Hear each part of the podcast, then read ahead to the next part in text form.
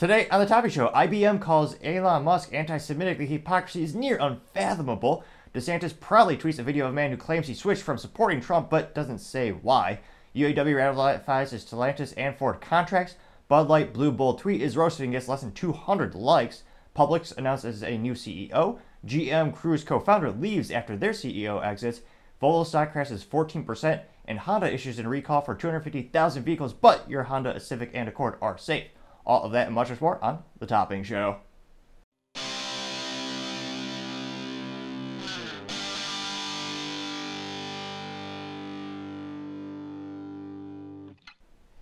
Thank you everyone for taking the time to tune in today. Today's episode of Topping Show is sponsored by Topping Technologies. Topping Technologies is an IT value added reseller and services company with a special proficiency in IT security. Heck, I see their founder at least twice a day because he's quite handsome and brilliant. He's me, you see, that's the joke. If you're an IT leader or a business owner, you can reach the team at sales at toppingtechnologies.com. Also, trying to reach 4,000 subscribers by the end of November. So if you click that button, I would greatly appreciate it. Now, going over to the business part of the podcast, you have Publix announcing a new CEO.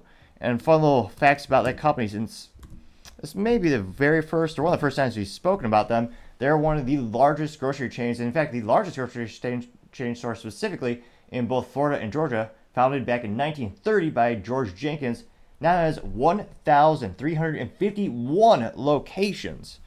Now, that being said, I don't think they're too drastically big in Texas. We're more of an HEB place, so to say. They're headquartered famously in San Antonio, I believe.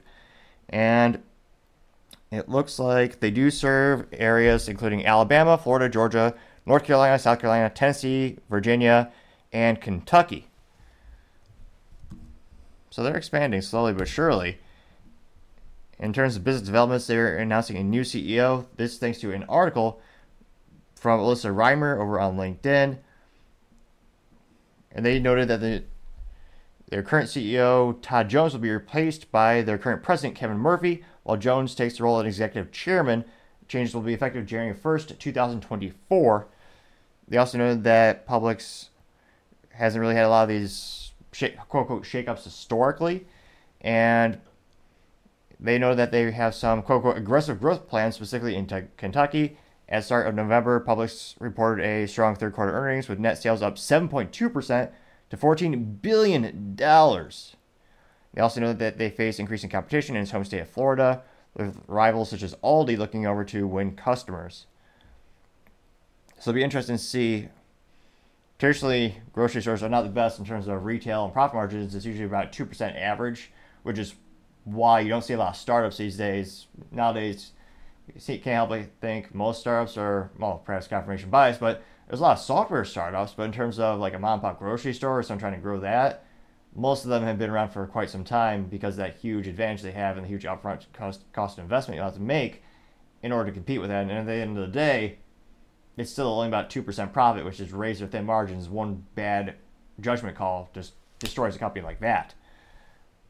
So it'll be interesting to see as they face more and more competition and they are trying to grow aggressively. How are they going to further differentiate themselves from the Aldi, which again is a very long, historically based company? They've been around forever. The Aldi family, they've grown that company exponentially as well. And interestingly enough, I think they're, I think Aldi is best known for having the quarter carts, which is a good incentive. It's one of those instances where you can only take a cart from their row of carts if you insert a physical quarter into a mechanism and actually delinks the chain. And I was going to say, inflation is starting to rear its ugly head. You can especially tell this because I went to a parking lot and I saw an Aldi cart with a quarter still inside. And because I'm not morally vacuous and I actually have a modicum of self respect, I actually did the right thing and I put the cart back. And I incidentally got a quarter, which really isn't worth anything these days. Although I can use it in my Blockbuster gumball machine around the corner over there. So there's a little silver lining in that situation. But it seems more and more people can't even be bothered to put the cart back, even when they have a quarter incentive. Ridiculous. So it'll be interesting to see. Let me know. Are you a big fan of Publix? And do you think they'll be able to increase their growth rate to actually overtake some of the competition? Or do you think there's not enough differentiators between the two? What, what do you think what perceived to you what is their greatest competitive advantage and the reason why you love shopping there? Or why you prefer the competition? Be fascinated to hear what you have to say. Other interesting business news you have General Motors Cruise, co founder, leaving right as the CEO is leaving.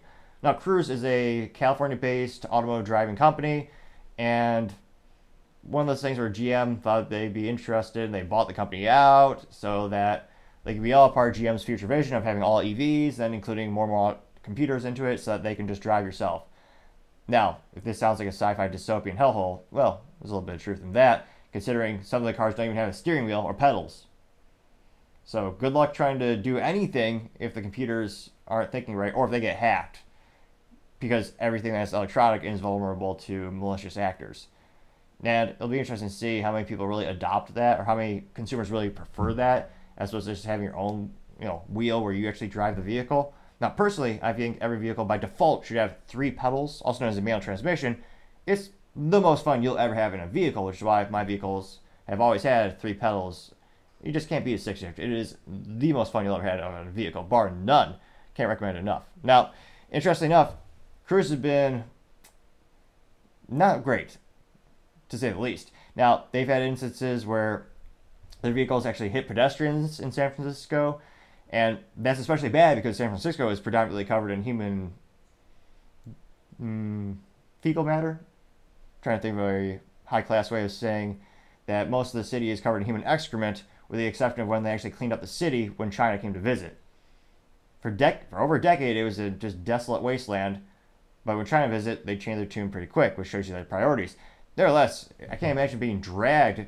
The vehicle runs you over, and they drag you across the city, and the city is littered with human excrement as well as a copious amounts of needles from illegal drugs.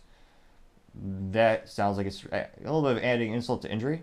Now, it looks like the co-founder now specifically going back, they had the CEO leave because again, the city of San Francisco actually pulled their permit to actually allow the autonomous vehicles to continue to operate, and GM then recalled all of them and paused production. We'll see how long they really put the brakes on that, or if it just kind of stops altogether. Now they noted that specifically Kyle Vogt. He was one of the co-founders, and he has resigned according to email that sent out to employees a couple days ago. You also know that Dan Kan, the co- who co-founded Cruise with Vogt and held a less public-facing role, has also resigned. So it's, I mean, it'll be interesting to see. And still, there's no one named as the new CEO. And this says thanks to an article on TechCrunch, specifically by a writer by name of Kirsten Korosec and Rebecca Bellan. And again, I don't know how many people really want to jump into that venture anymore. How many people really want to go work there? When again, all the leadership is leaving. San Francisco basically kneecapped your ability to operate it in that area. So I don't know. Let me know in the comments. Are you really itching to have this technology where you can have the car drive you everywhere and you don't, you don't even have to touch a pedal, yet alone the wheel? Is that something people are really itching to have, or do you think it's a fad or kind of just fade or fall to the wayside as we have this continuing transformation in the automotive community? Be fascinating to hear what you have to say. Other interesting business news you have Volvo stock crashing about 14% due to their Chinese owner starting to liquidate some of their stock.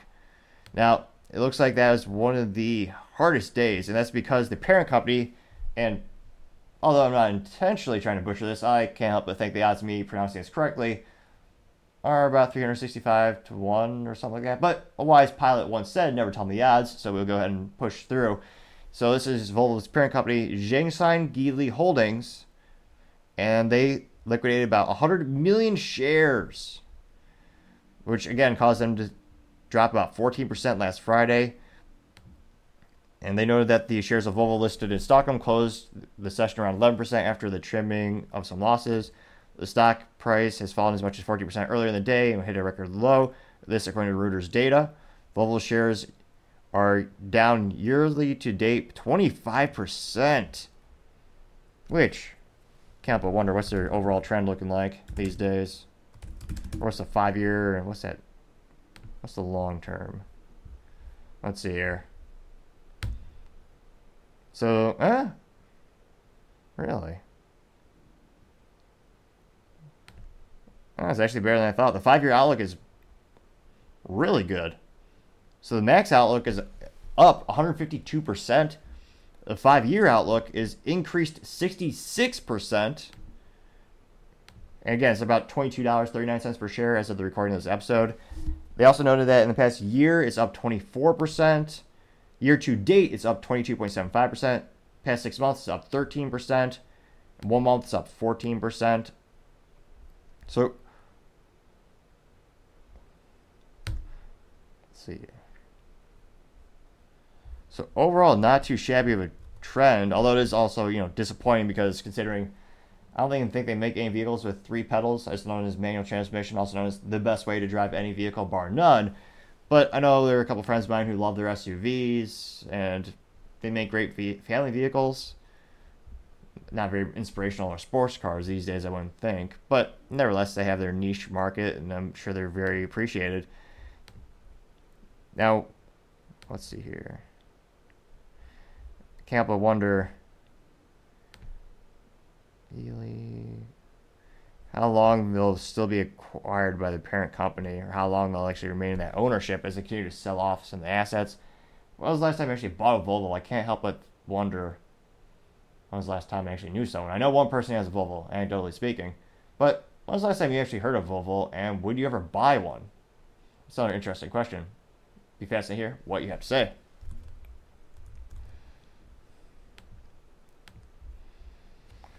Now, going over to the culture part of the podcast, you have IBM calling Elon Musk anti Semitic. The ultimate irony.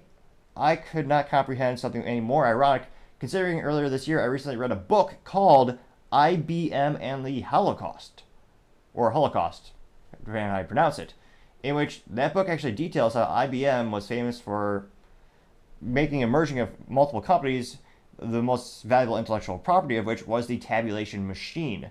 Now, a brief history on the tabulation machine, very similar to how AI is breakthrough today technology.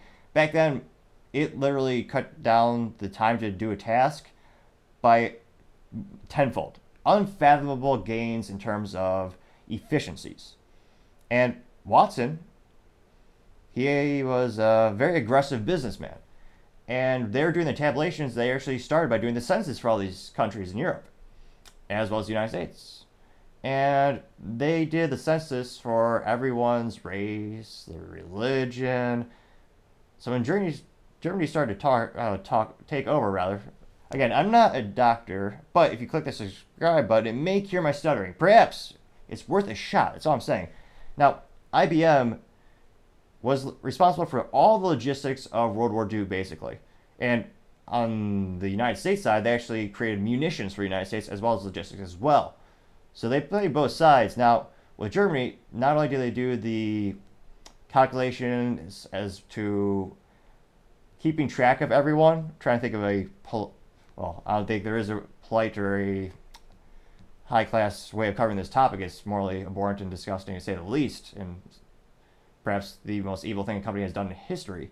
Now, IBM identified the Jewish community, they also helped Germany keep track of them with the numbered system. It was IBM's subsidiary in Germany doing that.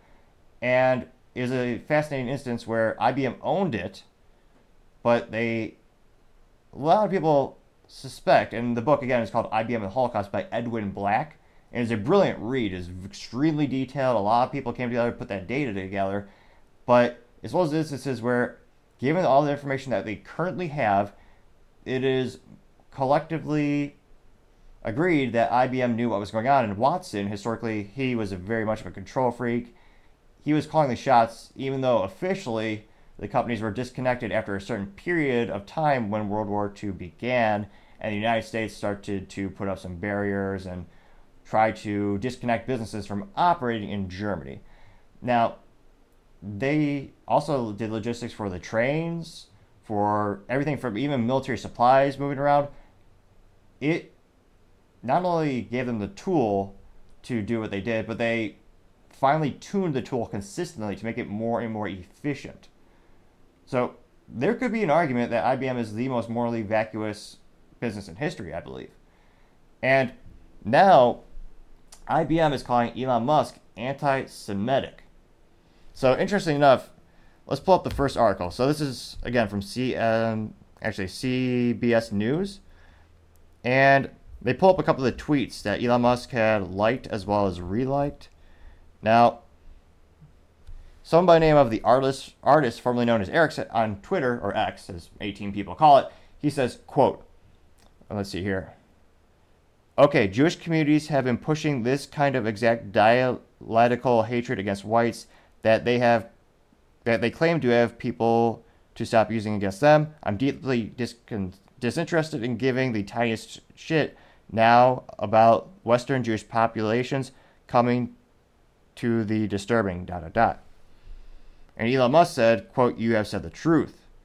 Now, Elon Musk is also starting a battle with Media Matters, who historically is very much bipartisan, or rather, strike that, reverse it, very partisan in the fact that they only attack one side of the aisle and they're very much against any modicum of free speech. And they're saying, IBM is actually claiming that there's a lot of hate speech on Twitter, or as 18 people call it X. And the controversy, as more and more evidence is coming to light, as well as this is where apparently, and this is you know to be proven in the courts, uh, the process has begun, is in a sense where apparently you had Media Matters employees sign up to follow all these people on Twitter. And those people were very bombastic, and some of them were anti Semitic, I believe. And then anti- Media Matters said, hey, why am I seeing a Apple, why, why is this Apple uh, advertisement appearing right next to this? Well, they were following that person, and the ads, they they go to everyone. So that's one train of thought that many people are arguing. And that's another instance as kind of evolving around the situation. Now, when IBM was asked for comment of why they're they pulling their funding, they said, quote, IBM has zero tolerance for hate speech and discrimination, and we have immediately re- suspended all advertising on X while we investigate this entirely unacceptable situation, unquote. That's from an IBM spokesperson. Now, interestingly enough, a little ADHD note, going back to the book, IBM and the Holocaust, IBM never paid any retribution for this. They never paid anything in terms of there's just a coincidence when the book came out, they happened to give a couple million dollars to the Holocaust Museum. But they have never admitted any wrongdoing officially. And there's a lot of speculation on a lot how many documents were actually destroyed. But in the book, there are several documents that are brought forth that had been unknown for years. It is a hard read in many re- in many ways, but I do recommend it. It is quite a lengthy read as well and very complex in terms of the business and subsidiaries and subsidiaries. But it is a horrifying and fascinating book. I do recommend you take a peek at, especially if you're a business nerd like myself, as well as a you know there are many inter- reasons the book I find is fascinating. I recommend it. Can't recommend it enough. Now, pulling up Linda's response. So you had X saying, quote, X's advertising system says, quote, is not intentionally placing a brand actively next to this type of content, nor is a brand actively trying to support this content with placement, unquote. And they also, Twitter said, quote, groups like Media Matters aggressively search for posts on X and then go into the accounts, and if they see an ad, Media Matter researchers keep hitting refresh to capture as many brands as possible, unquote. Which, again, that makes sense um, because ads are just being placed for that person. The ads as far as I know, in terms of their say, they can't decide what exactly they're placed next to. And again, if you're on Twitter and you say to follow someone, you're saying you want to see that content. So, interestingly enough, let me know if you disagree with this situation. But it, I mean, it sounds like more and more of a hit piece on Elon. And I'm, see here, going over to another news article on Variety. In which Elon Musk had also said, quote, Everyone is allowed to be proud of their race except for the white people because we've been brainwashed into believing that our history was somehow worse than the other races, unquote. And that was, quote, super messed up, unquote. Continue to say, quote, time for this nonsense to end, end and shame anyone who perpetrates these lies, unquote.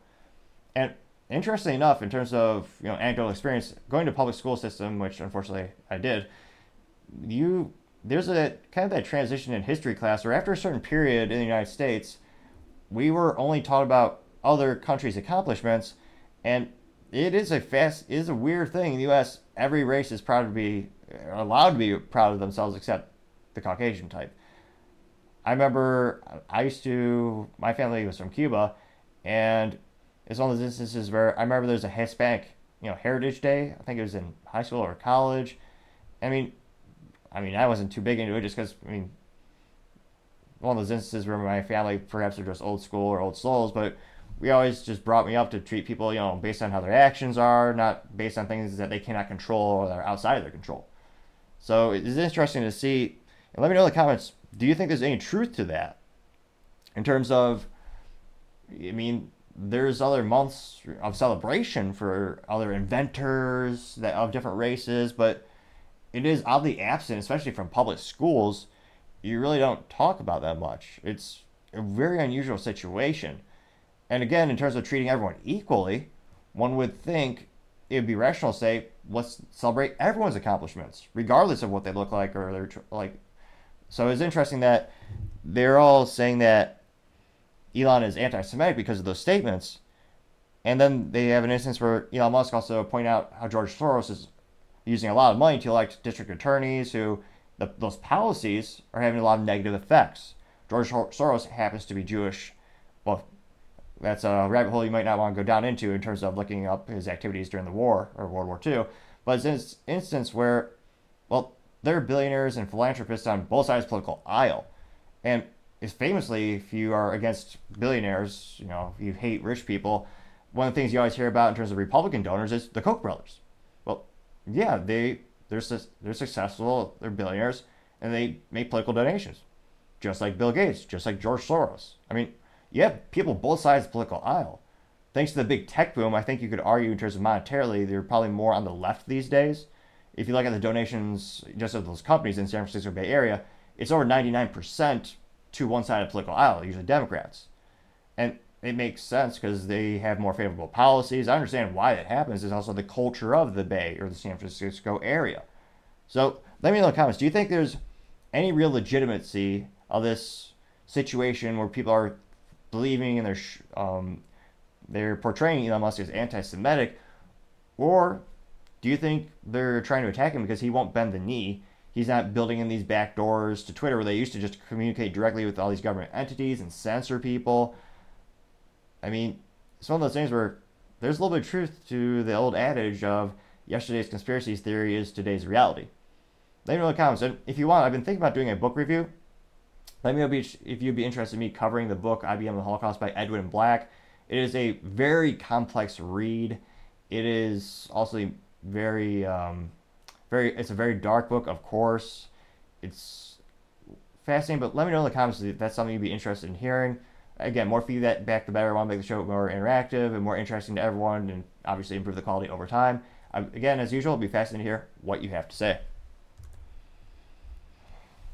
Other interesting culture news you have Bud Light Blue Bowl tweet roasted, and I will read the top responses. And interesting enough, is their censorship fading? Now, Bud Light is one of the most hmm, business blunder of the century companies. Like, they just shot themselves in the foot worse than any company I've seen before. Now, in terms of their censorship, for a few months now, if you just went a little bit against the grain, they would censor you like that. And even my personal Twitter profile at N-I-C-T-O-P-P-I-N-G, is those instances where there's a Bud Light tweet, and all I did was say, thanks for reminding me to buy Yuengling, and I had a picture of Yuengling bottles and cans. I didn't say any, I didn't say anything bombastically against the company. I didn't say Bud Light sucks. I didn't say um, I didn't tweet that their liquid beer, their liquid beer that is Bud Light is perhaps more appropriately used as a weed killer or against the Geneva, the Geneva Convention to torture prisoners by forcing them to drink the disgusting swill. I didn't say anything about that. All I said was, thanks for reminding me about your competition. And for that little thing, they just they blocked me on Twitter. And interestingly enough, one of the few times my YouTube videos was actually censored in terms of they disabled the comments was when I did a story talking about Bud Light censorship. Ironic and hilarious that YouTube chose to censor that one.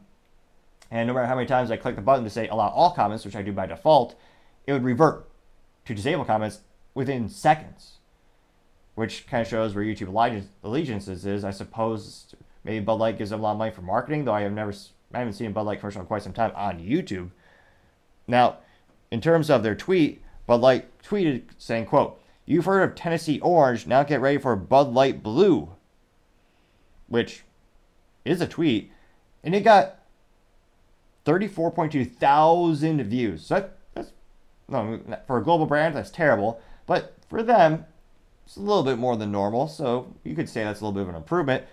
But almost a mathematical impossibility. They got 181 likes, which is so bad. It's almost as bad as Chris Christie, who perhaps we will coin it right here, right now. There's a phenomenon I call in which the Chris Christie effect, and it's a phenomenon in which you tweet something and you get zero positive responses, which I thought was impossible. I thought he would at least have one family member or a staff member, someone on his team watching or reading his tweets and trying to say something responsive that's positive, but it there wasn't a single one. And that happened multiple times. I scrolled through the whole responses, and they're just all roasting Chris Christie. Now, don't get me wrong, there's a lot of material to work with. There's a large amount of material to work with, pun moderately intended, but I thought there'd at least be one positive one. Now, 181 people like this. And I know public schools are all time low for tests. The ACT scores at a 32 year low, and yet the public school teachers in the union say they deserve more money. So we'll do a little fun math here today. So 181 people actually like this. So we're going to divide by 34,000. Gives us 0.005323. Now, to turn to a percentage, we simply multiply it by 100. That gives us a like percentage of 0.53235. Or if we see, feel so inclined, we can actually round it to 0.53, which is also known as, yeah, that's not so good. Not, not really. And doing that little percentage, little mathematics right there, just added more value than some public schools in the United States, which is actually a little bit sad, also funny, but kind of shows you the United States school systems. But nevertheless, let's go to the comments section. I they usually have one or two positive ones. I don't think it'll be completely roasted. Let's dive in and find out. Real Rick Steele 1950 says, quote, move on to Miller Lite. Keep your Bud Light Blue. You just can't apologize to your larger customer base, can you? Waiting. Unquote. Got 48 likes. Phil Feast has a picture of what looks like to be a biological man with a wig grimacing in pain, and the meme or the text above the picture says, quote, when you think you're a woman but you're but you catch your private in a zipper, unquote. Though it did say, well, I guess Dick is the name of a person too, so it did say that. But context matters, I'm told. Well, depends on your political affiliations. But nevertheless, that got 58 likes. Now, interestingly enough, for the past six months, those types of pictures would be censored immediately by Bud Light. So I don't know if they're starting to lean into the meme or they're perhaps they think maybe it will go away if they just let the people speak for a little while longer. Let me know what your theory is, but they would never allow this a couple months ago. Now, don't get me wrong, I'm clicking here, and there are many hidden responses, but that particular one, I'm surprised that's still there for now. Now, scrolling down, someone by the name of Empty Steel simply says, No, thank you, getting nine likes. Uh, there might be a real one. Someone by the name of Ashley, but her name has no Y's. A S A S H L E E.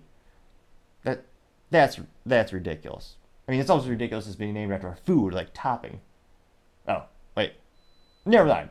Nevertheless, this person allegedly says, "quote I'm blue and I'm feeling all right." Unquote. And I can't help but think this is a possibly a real response. Is it a robot? Let's dive in. Let's investigate her right now. I don't know what you call demon makeup, but it's like the insane insane clown posse, the ICP, I think is what the youth say. I don't know. I'm not going to guess her weight, but I'm guessing there's a not negligible amount of her weight being added because of the makeup. There's a lot of volume of makeup material. Now, apparently she is a. What is she? She doesn't say who she is, but she does have. She's a content creator and she has 1,076 followers. Not to brag, but it's all about quality over quantity. I do have about 300 followers on my Twitter. Now, oh dear. She has blue short hair, shorter about my length of hair, It's blue. She got five likes for that. So she, to her credit, that's an original piece of material. She did create something. I thought it was going to be one of those serial reposters where, like the Bud Light sweepstakes, where they just repost everything for free that they can get for free. So interestingly enough, well, I say I spoke too soon. Perhaps she's reposting a lot. Let's see. She says a lot of funny pictures of cats and dogs. Interestingly enough, a real response. Now, that being said, it got zero likes, but it did exist. There is a positive response to this. Jam40 says, quote, no, go away, unquote, getting 27 likes. Go Pack Zach says, quote, nobody wants Bud Light of any color, unquote, getting 54 likes. Mr. Dog, though it's spelled D-A-W-G and the picture is of a man, so I don't really think it's a dog, but nevertheless, it's a alleged dog, says, quote, you are dead to me, getting 34 likes. Anonymous Moose, who?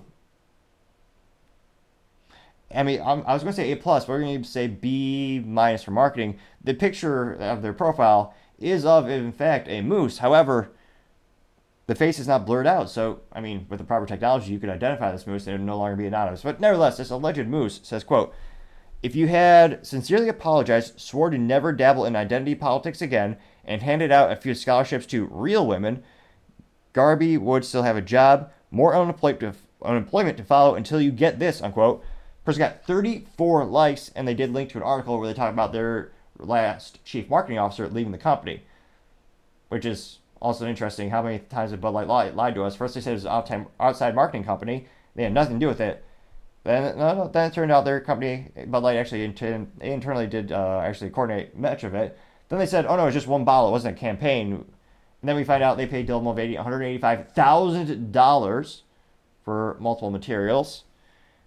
The lies are adding up exponentially.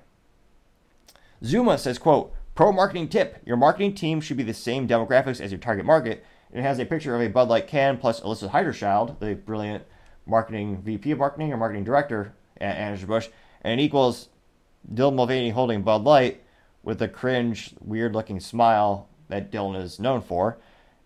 Now, that got 31 likes. I don't think it's necessarily true in terms of, I mean, really doesn't matter what the marketing department looks like in regards to, well, Alissa Heinerscheid does have a creepy smile, but nevertheless, it's more of the point of just knowing, knowing your customer, really.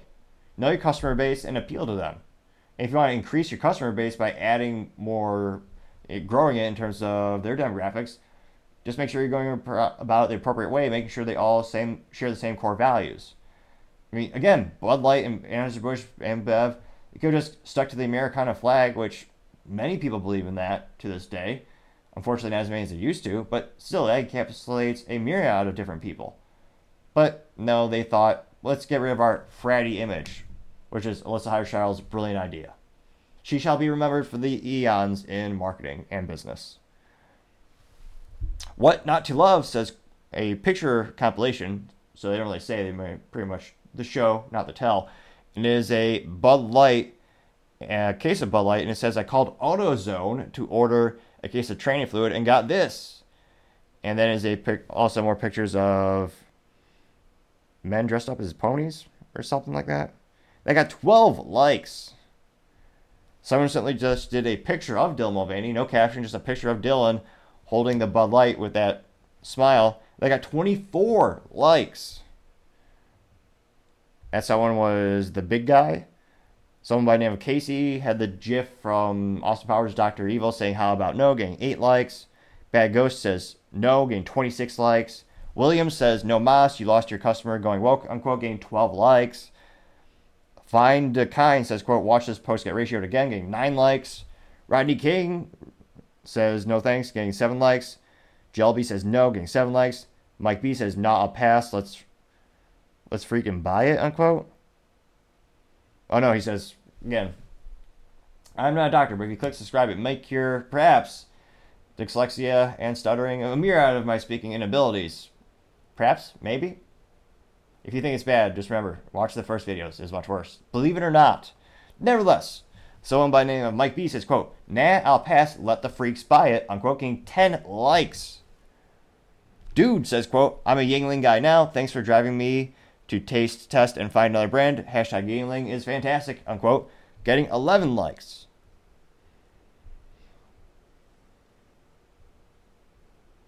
Let's see here.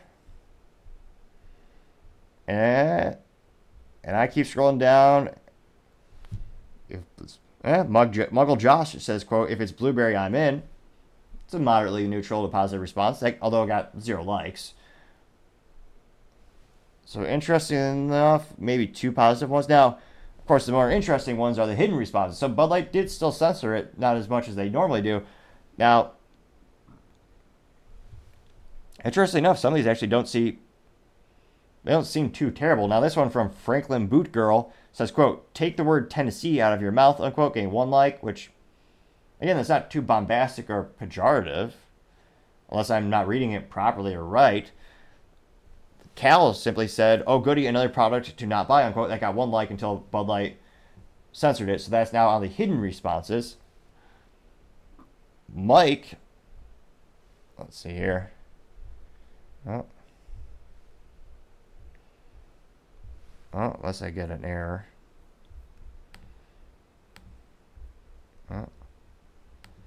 What did it say? Mike simply says F Bud Light Blue, unquote, quoting one like, though he did use the actual F word. Let's see here. Jaru says, quote, more like Bud Light Blue, and it's spelled B L E W, which a word pun is appreciated. I'll, I'll approve. That got seven likes. Benjamin says, quote, keep trying, Transwiser. I will never hold another can, unquote, getting five likes. Rich Texan says, quote, and th- person nearly gets an A plus for marketing. They have the Texan from The Simpsons, where you have he has a Texas hat. Now he's just missing a little extra pin on his lapel that is of the picture of the shape of Texas, but nevertheless close to A plus for marketing. Rich Texan says, "quote F Bud Light, haha." True Crime Scotsman says, "quote one hundred eighty-five thousand dollars," unquote, in reference to how much they paid Dylan Mulvaney a lot of people, yeah, a couple more people saying, quote, you were caught in a lie, hashtag Bud Light, imagine paying 185K only to lose millions, karma baby, unquote, getting one like. And those are all the hidden responses that Bud Light thought were just too, too out there for people to read. So, needless to say, as the youth might say, they were ratioed beyond all belief, and I can't help but think the outlook for Bud Light and their social media for the near future is precarious, to say the least. I would more realistically say the outlook is not so good. Now, going over to the political part of the podcast, you have DeSantis proudly tweets a video of a man saying he switched from Donald Trump, though he actually doesn't really even say why. Now, DeSantis is still slowly hanging in there in terms of the polls.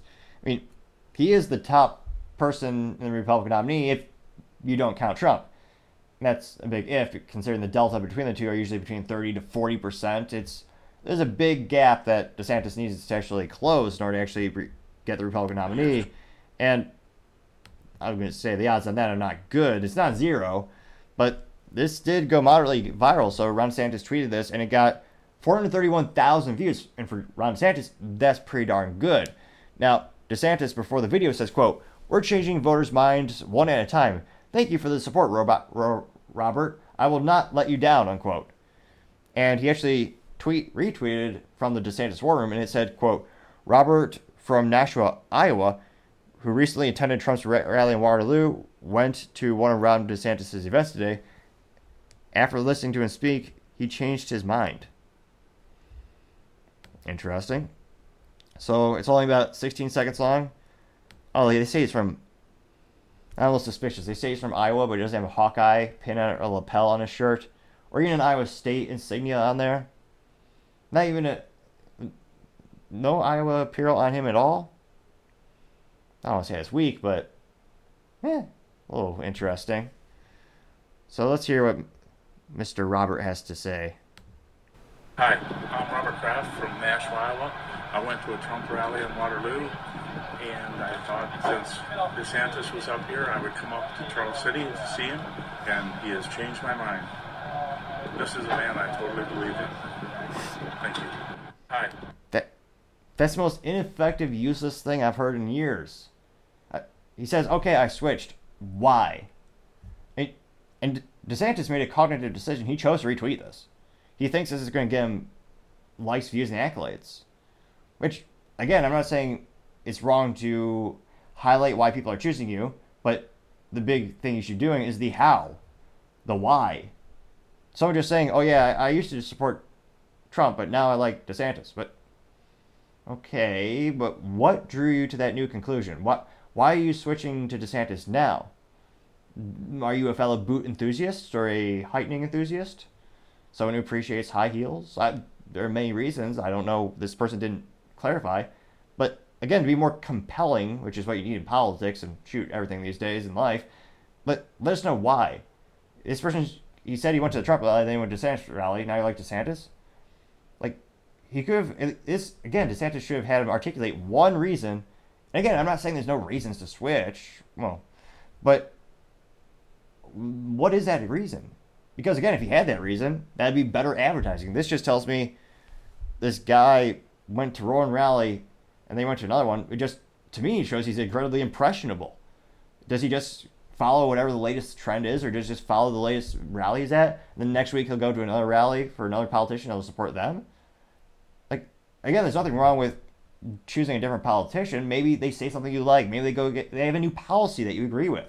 But articulate the why and be a lot more compelling. And I can't help but think I'm not going to be alone in this analysis or this conclusion. So let's dive into the comments and find out. And again, it went pretty well. It got 431,000 views, although it only got about 2.7 thousand likes. Now going on to the comment section, you have someone by name of Art Candy, and she says, quote, yeah, you're changing them to not voting for you, unquote, getting 118 likes. Taz Magadonian says, quote, that's 99 people who will vote for you drop out or sink further, unquote, getting 126 likes.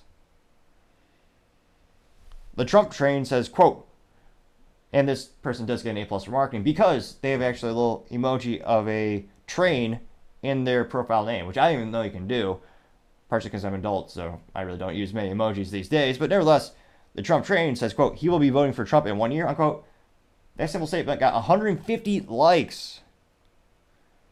CK says, quote, dude, this is one guy that you most likely paid. We will not change our mind. We want Trump back, unquote. Got 67 likes. Ludwig Never Misses says, quote, don't forget to smile when you tweet, unquote, getting 14 likes. California Girl, a California World says, quote, did you, did the DeSantis campaign pay him to say this, unquote, getting 17 likes. Joy Reaper says, quote, yes, you are. Every day, more and more DeSantis supporters are changing their mind and choosing to vote Trump. Some of your large donors and some are disenfranchised regular folks, but the change explains your tanking poll numbers, unquote, getting 35 likes. And actually, out of curiosity, let's pull up the national poll aggregator right now. Comes from 538.com. Again, that's a poll of polls. And yeah, I was going to say it's not so good. DeSantis went down a little bit. Not a lot, but he went from about 14% to 13.2%. And Trump did increase actually. So Trump is Trump is at an all-time high at 60.3%. Again, this is for the Republican nominee to become for the presidential nominee rather. And yeah, Trump is at 60.3%. DeSantis is at 13.2%. Nikki Haley has increased. She's at 9.6%. Vivek Ramaswamy is at 4.8%. So he went down by uh, about two, uh, one to two tenths of a percent. Chris Christie is about the same at 2.9%. Burgum actually went up by 0.01%. He's now at 1%. Asa Hutchinson is somehow still in the race. I don't know why. And Hutchinson is down to now 0.5%. Because again, recently we had Tim Scott drop out of the race. And for some reason, Mike Pence was there for New York Minute as well. But yeah, the polls, and again, there's still time. Don't get me wrong. Politics moves quickly there could be some breaking news tomorrow that can, you know, changes everything, so to say. But yeah, as of right now, that gap between Trump and DeSantis is just growing and not in DeSantis' favor, to say the least. Now, let's do a couple more comments of here. Walter Wright says, quote, Is that why you're down 40 points to the next president, Trump? Unquote, getting 17 likes. And yeah, again, right now, again, this is from 538. Trump is at 60.3. DeSantis is at 13.2. That's a big gap. Let's see here. Other top comments. Someone by name of Summer 2013 says, quote, Yep, especially us Floridians that will never vote for you again. You abandoned Florida. You left us in a crisis, unquote, getting 56 likes. Candice for DeSantis, which gets a bonus point for rhyming. I appreciate that. Says, quote, Thank you, Ron DeSantis. Your support is deep, pure, and loyal. We've got your back and cannot wait for you to be next our, our next president, unquote, with an alligator emoji as well as a US flag emoji. And that did get 40 likes. So, as I predicted, they did DeSantis did not achieve the Chris Christie effect, a phenomenon in which you get zero positive responses, which is mathematically impossible. You would assume that these politicians would have a family member or a staff member on their Twitter viewing it so they could actually contribute to it in a positive way. Chris Christie, not so much. So there is one positive one for DeSantis. Someone by the name of Troy says, quote, meanwhile, keep standing tall though. And it is a looks to be a veteran event. We have hundreds of veterans loud music, and they're all eagerly standing around. And I'm gonna guess. Let's see here. They taking picture of Trump? I'm not seeing it. Let's see here. Yeah, oh yeah, there he is. Yeah. Obnoxious beyond all belief for that volume level. Sorry about that. And I'm scrolling more and more. Let's see here. John Trolda says, quote, You're going to need to change the minds of a couple more million people if you want to win. Drop out, endorse Trump. Your time may still come, Ron. Unquote, getting 96 likes. Although, again, his, I don't know who, I don't know how inebriated the people are on his campaign staff for their strategy, but they're not doing great. They're just doing worse and worse week over week, according to all, pretty much every poll that we've seen. So I don't know what they're thinking or if they're trying to sabotage him. That's another theory that's out there, but they're not doing great. And as it, oh, I was gonna say that a curveball, though I'm not too surprised. Someone by the name of Mike Kalinda says, "quote Imagine being down 40 in your home state and thinking you still have a chance to drop out Ron." In this picture of Ron DeSantis in leather high heel boots. They get 82 likes. So, as a youth might say, they were ratioed, to say the least. And I'm not too surprised. Again, it, one of those things where he didn't even give a compelling reason. He just said he went to two rallies and now he likes DeSantis, which is a lost opportunity for DeSantis. He should, again, I don't know if this is a real video in terms of they didn't pay. I don't know if they paid this guy. I don't know if he rehearsed this, but even if you're the interviewer, if you're someone on the camera, like if it's a reporter, the guy said, "Oh yeah, I went to Trump, then I went to DeSantis, I like him. No one had the fourth the thought to just say why, because again, that would have been a more compelling campaign video, as opposed to this, which just fell flat on its face. I mean, let me know in the comments if you think I'm wrong, but this certainly isn't helping him gain any supporters. Well, certainly on social media. So, not too surprised. It'll be interesting to see will he be able to pull out of that nosedive and salvage his campaign? I mean, as Magic 8 Ball would say, the outlook is not so good. Other interesting political news you have the United Auto Workers approving the Stellantis as well as the Ford deals. Now, this is after months of negotiations and a six week strike in which all the UAW members that were on strike were paid about $500 per week, thanks to their slush fund of about $820 million. It looks like they have accepted the offers, both of the union unions have ratified the contracts for both Ford as well as Stellantis. And let's see here. Passively decided members for Stellantis. This is thanks to a news article by Emma Thorne over at LinkedIn. And looks like all the automotive companies are now agreed. And it includes things such as a 25% wage hike increase, which, again, name one job in your career, or I, it's an unfathomable amount of entitlement as well as increasing their wages. I can't believe the big three actually agreed to this. I, I also speculate, I'm not sure this is going to help bankrupt them again. as they've gone bankrupt multiple times throughout their histories, especially General Motors. But well as instances where the competition has a lower cost of labor, a more reliable product, and a big jump on them engineering wise. I mean, GM wants to compete with Tesla. I don't think it's a prudent business decision, but that's what Mary Barra wants to do. They also don't have dealerships at Teslas. So they don't have that huge markup and that frustration that many consumers go through when they have to deal with the average dealership. Again, some dealerships are awesome, they'll help you out. Some are a little bit more unscrupulous. Not saying all are good or all are bad. I think the consumer perception and overall is that they don't add enough value compared to the amount that they charge for their services on average. Now, interesting enough, not only do they get a, a wage increase of 25% over the course of the four year contract, which again, I don't know anyone who's gotten that good of a pay raise in my lifetime.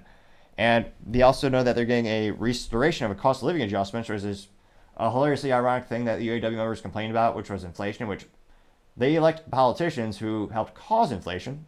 A little funny irony there. So they're going to get their cost of inflation back, as well as a couple other things that they gave up when they helped bankrupt the companies during the Great Recession. That was around 2009. General Motors, as well as Stellantis, well at the time Chrysler, went bankrupt. GM bankrupt for I believe the third time since Billy Durant founded the company all those years ago by combining Buick as well as Oldsmobile. And Chrysler went bankrupt so bad they bought up by a European company called Fiat. And a couple years later they restructured. Now the parent company now behind all that, all the brands such as Chrysler, Dodge, Jeep, as well as other brands like Maserati, Fiat, and other European companies. Those are all known as Stellantis now, or Stellantis if you feel so inclined, since they are European based. And it'll be interesting to see. I don't know if this is going to bankrupt the companies again. A majority of them, of the union members, did vote yes for it, of course, in order for it to be ratified. And let me know in the comments do you think this is going to be detrimental to the long term competitiveness of these companies? I mean, when you look at where they're making cuts and who's making sacrifices, well, right now it's all on the corporate side. So GM bought out a few thousand employees out of their contracts in February 2023. And then recently, you Stellantis also doing a similar announcement where they're trying to buy out a lot of the people from their corporate jobs as well. And that's an instance where you basically pay someone's on a contract and you just pay for the rest out and then they eliminate the position. So they're making huge cuts to try to decrease their cost, again, to try to compete with Tesla, which they believe is the right business move to make. I don't know if that's a prudent business decision. Time shall tell to see who is right. Maybe we'll be somewhere in the middle.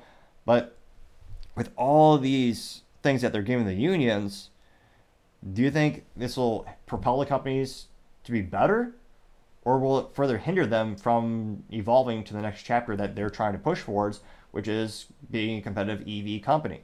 Which again, it's a whole different game. That's going from a automobile company to more of an IT company.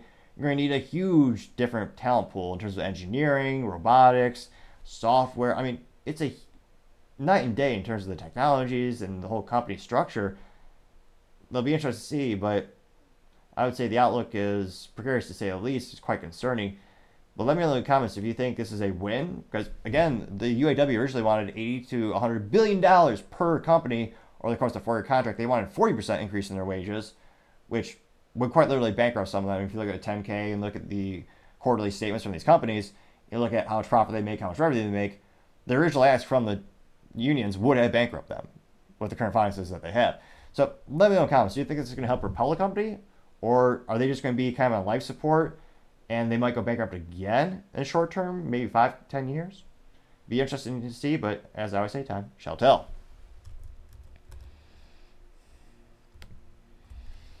Now, going on to the business blunder of the day, you have Honda issuing a recall for 250,000 vehicles, but your Honda Civic as well as your Accord are safe. Now, this definitely is a business blunder considering Honda is one of the most reliable car companies out there. Their cars, unlike an electric vehicle, a Honda with an internal combustion engine, will last darn near a million miles in a quarter of a century. My family still drives a 2001 Honda Accord with an internal combustion engine with four cylinders. That thing is solid as a rock and is darn near bulletproof. It's great reliability and a great ROI.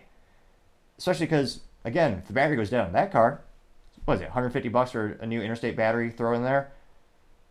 As opposed to if an EV goes bad, you're talking 7, 10, 25 grand for a battery, which makes it basically a smartphone on wheels in terms of only one company can repair it, the ROI is not there. But nevertheless, it's a great ROI traditionally for a good old Honda with an internal combustion engine.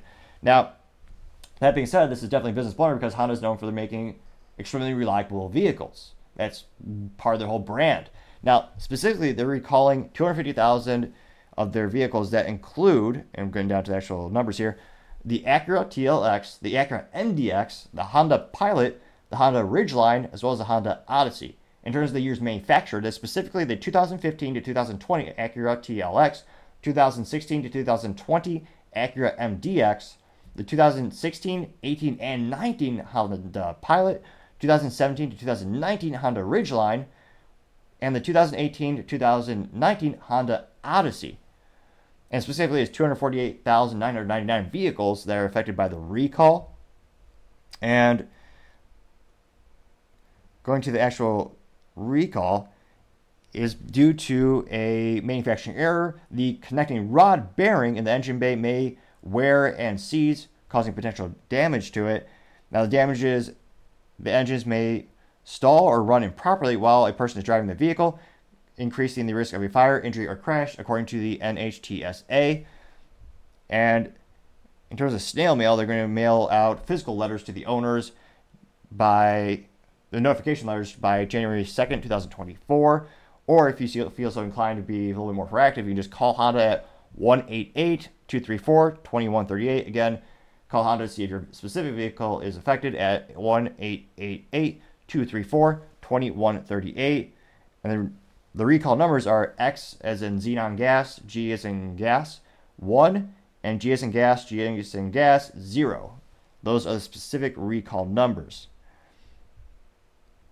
Now, interestingly enough, the Honda Ridgeline, that's their truck for all 18 of their customers. That's in terms of volume of trucks, most people are going to get a Ford F-150 or a Chevy Silverado, GMC, also known as a GMC.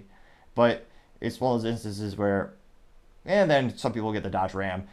It's very much heavily weighted with the big three. That's where historically General Motors, Ford, and Stellantis, well Chrysler, they made they made a lot of their profits in the trucks. They had a huge market share in decades of heritage and consumer preference, and that's really where the money was for them. Now Honda, they do sell a couple of their trucks. I suspect it's for mainly people who are really into the Honda brand, and it's kind of someone who has a family car and they have the family Honda Accord and they don't want something a little more versatile. But I don't suspect that'll hurt their sales too much because in terms of percentage of their overall sales, it's not the biggest product by far. But to have a recall where your company is known as making some of the most reliable products on the planet, that's gotta certainly be the business blunder of the day. Thank you again, everyone, for taking time to tune in today. Don't forget to trying to get to 4,000 subscribers by the end of November. So if you can click that button, I greatly appreciate it. Also, leaving me a comment is a great way to let me know how I can make the channel and the show better and better and improve the show quality. Lastly, don't forget to take time to tell your family, tell your friends, tell your coworkers, heck, tell your enemies, tell anyone and everyone. Just stay safe, fight the good fight.